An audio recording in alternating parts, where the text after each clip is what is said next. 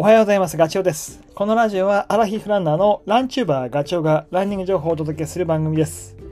走りながらや隙間時間にでも聞いていただき、走る気持ちがスイッチオンになる嬉しいです。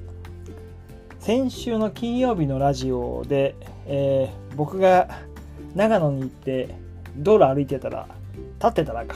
アリに噛まれて腫れて象の足みたいになっちゃったということをお話ししました。その後の経過どうなったかっていうで、金曜日の日にね、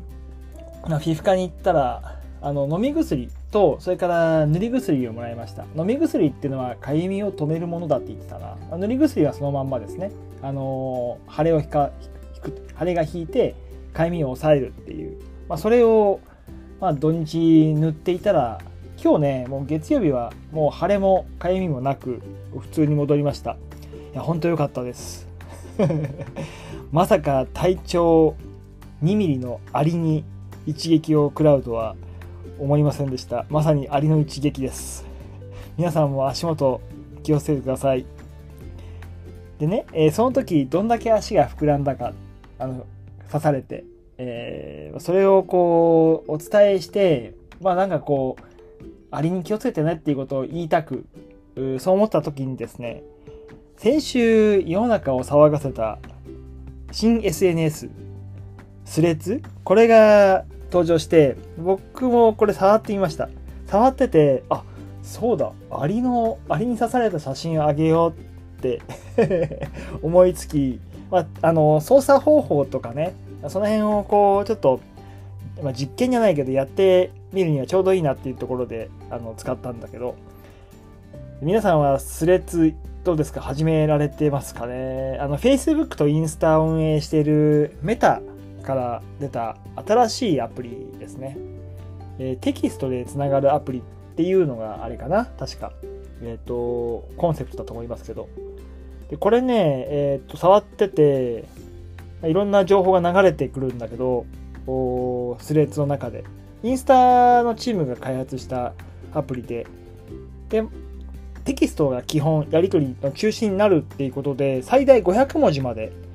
打ち込めるんだよね。であと、リンクも貼れるし、写真、それから動画も5分まで、つけることができるので、僕触っててかなりサクサク動くなっていう感じ、印象を受けました。でこの解説するのもすごい簡単で、インスタグラムと連動してるんで30秒1分かからないぐらいで終わりましたね。プロフィール写真とか自己紹介文もそのままスライドできるので、いろんな SNS があるし、自分でもやってるわけですよ。だから面倒だったら嫌だなと思ったんだけど、意外に、簡単なので、リンクが貼れるとかもやっぱりね、インスタじゃない機能も盛り込まれているので、インスタと整合性があれば使い分けできるかなっていうふうに思い、ちょっとしばらくね使い続けてみようと思います。でただ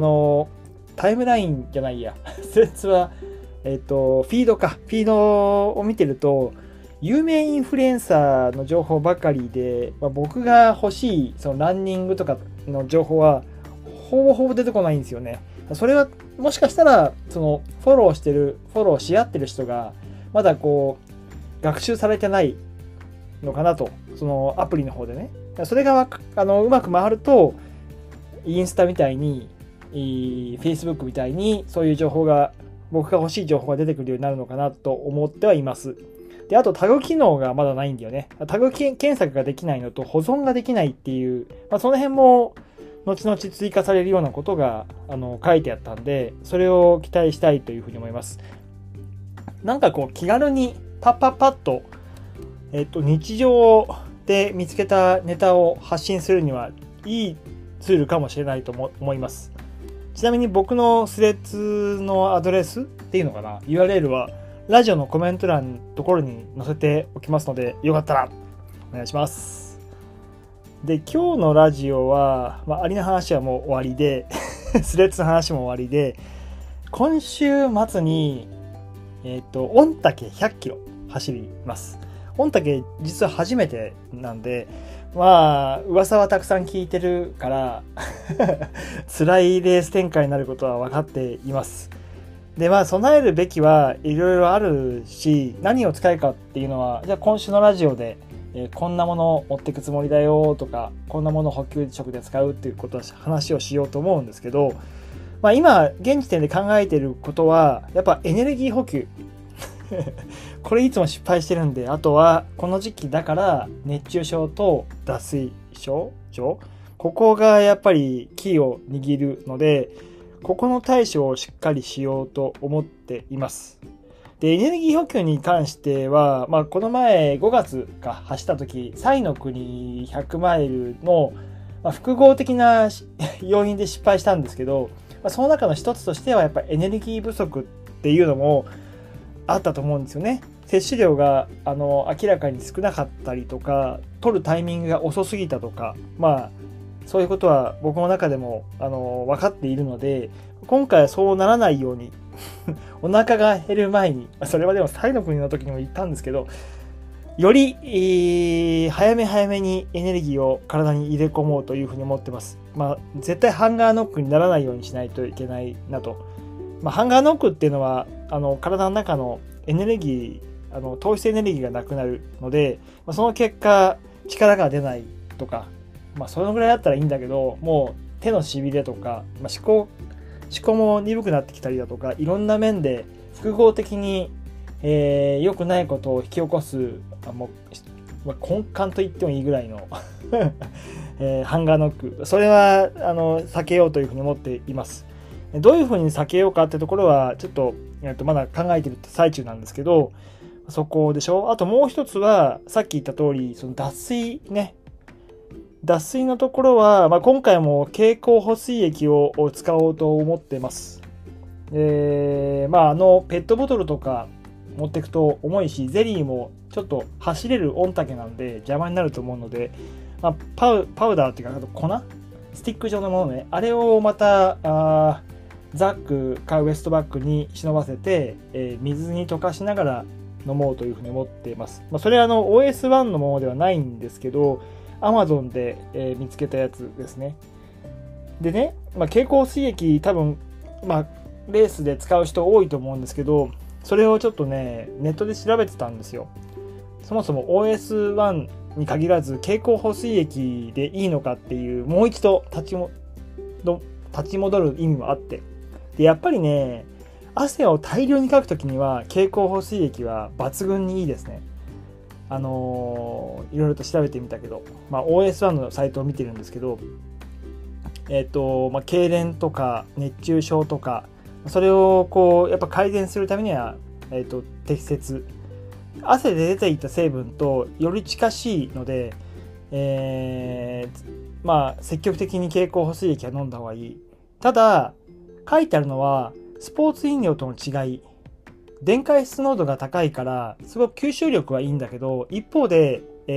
糖のエネルギーはないんですよ。スポーツドリンクの方がエネルギーがあるので、そこをしっかりと理解しておく。経口補水液はエネルギーにはならないっていうことで、これもよくやりがちなんだけど、だとすると経口補水液の中に何かを加える、混ぜるっていう発想が出てくると思うんだけど、これなるほどなと思ったのは、混ぜちゃダメジュースとか、あとはスポーツドリンクと。そうすると要はせっかくの成分バランスが崩れてしまう。電解質を速やかに吸収させるっていう本来持ってる能力が発揮できないので、そうしないでくれっていうのが書いてあったので、それ気をつけた方がいいです。であと OS-1 ってその電解質、ナトリウムの量がすごく多いのは、まあ周知だと思うんですけど、どのくらいかっていうと 500ml で梅干し1個、それからバナナ1本、そのぐらいのミネラルが入っているので、積極的にやっぱり OS-1 に限らず経口補水液は取った方がいい。ナトリウムと、カリウム、それを補うにはもってこい。ただエネルギーはないよということなんで、そこ気をつけたいなというところですね。はい。っていうことで今週は御嶽準備を始めます。そんなネタがラジオは多くなると思いますけど何かお役に立てば。はい。ではまた明日お会いしましょう。バイバイ。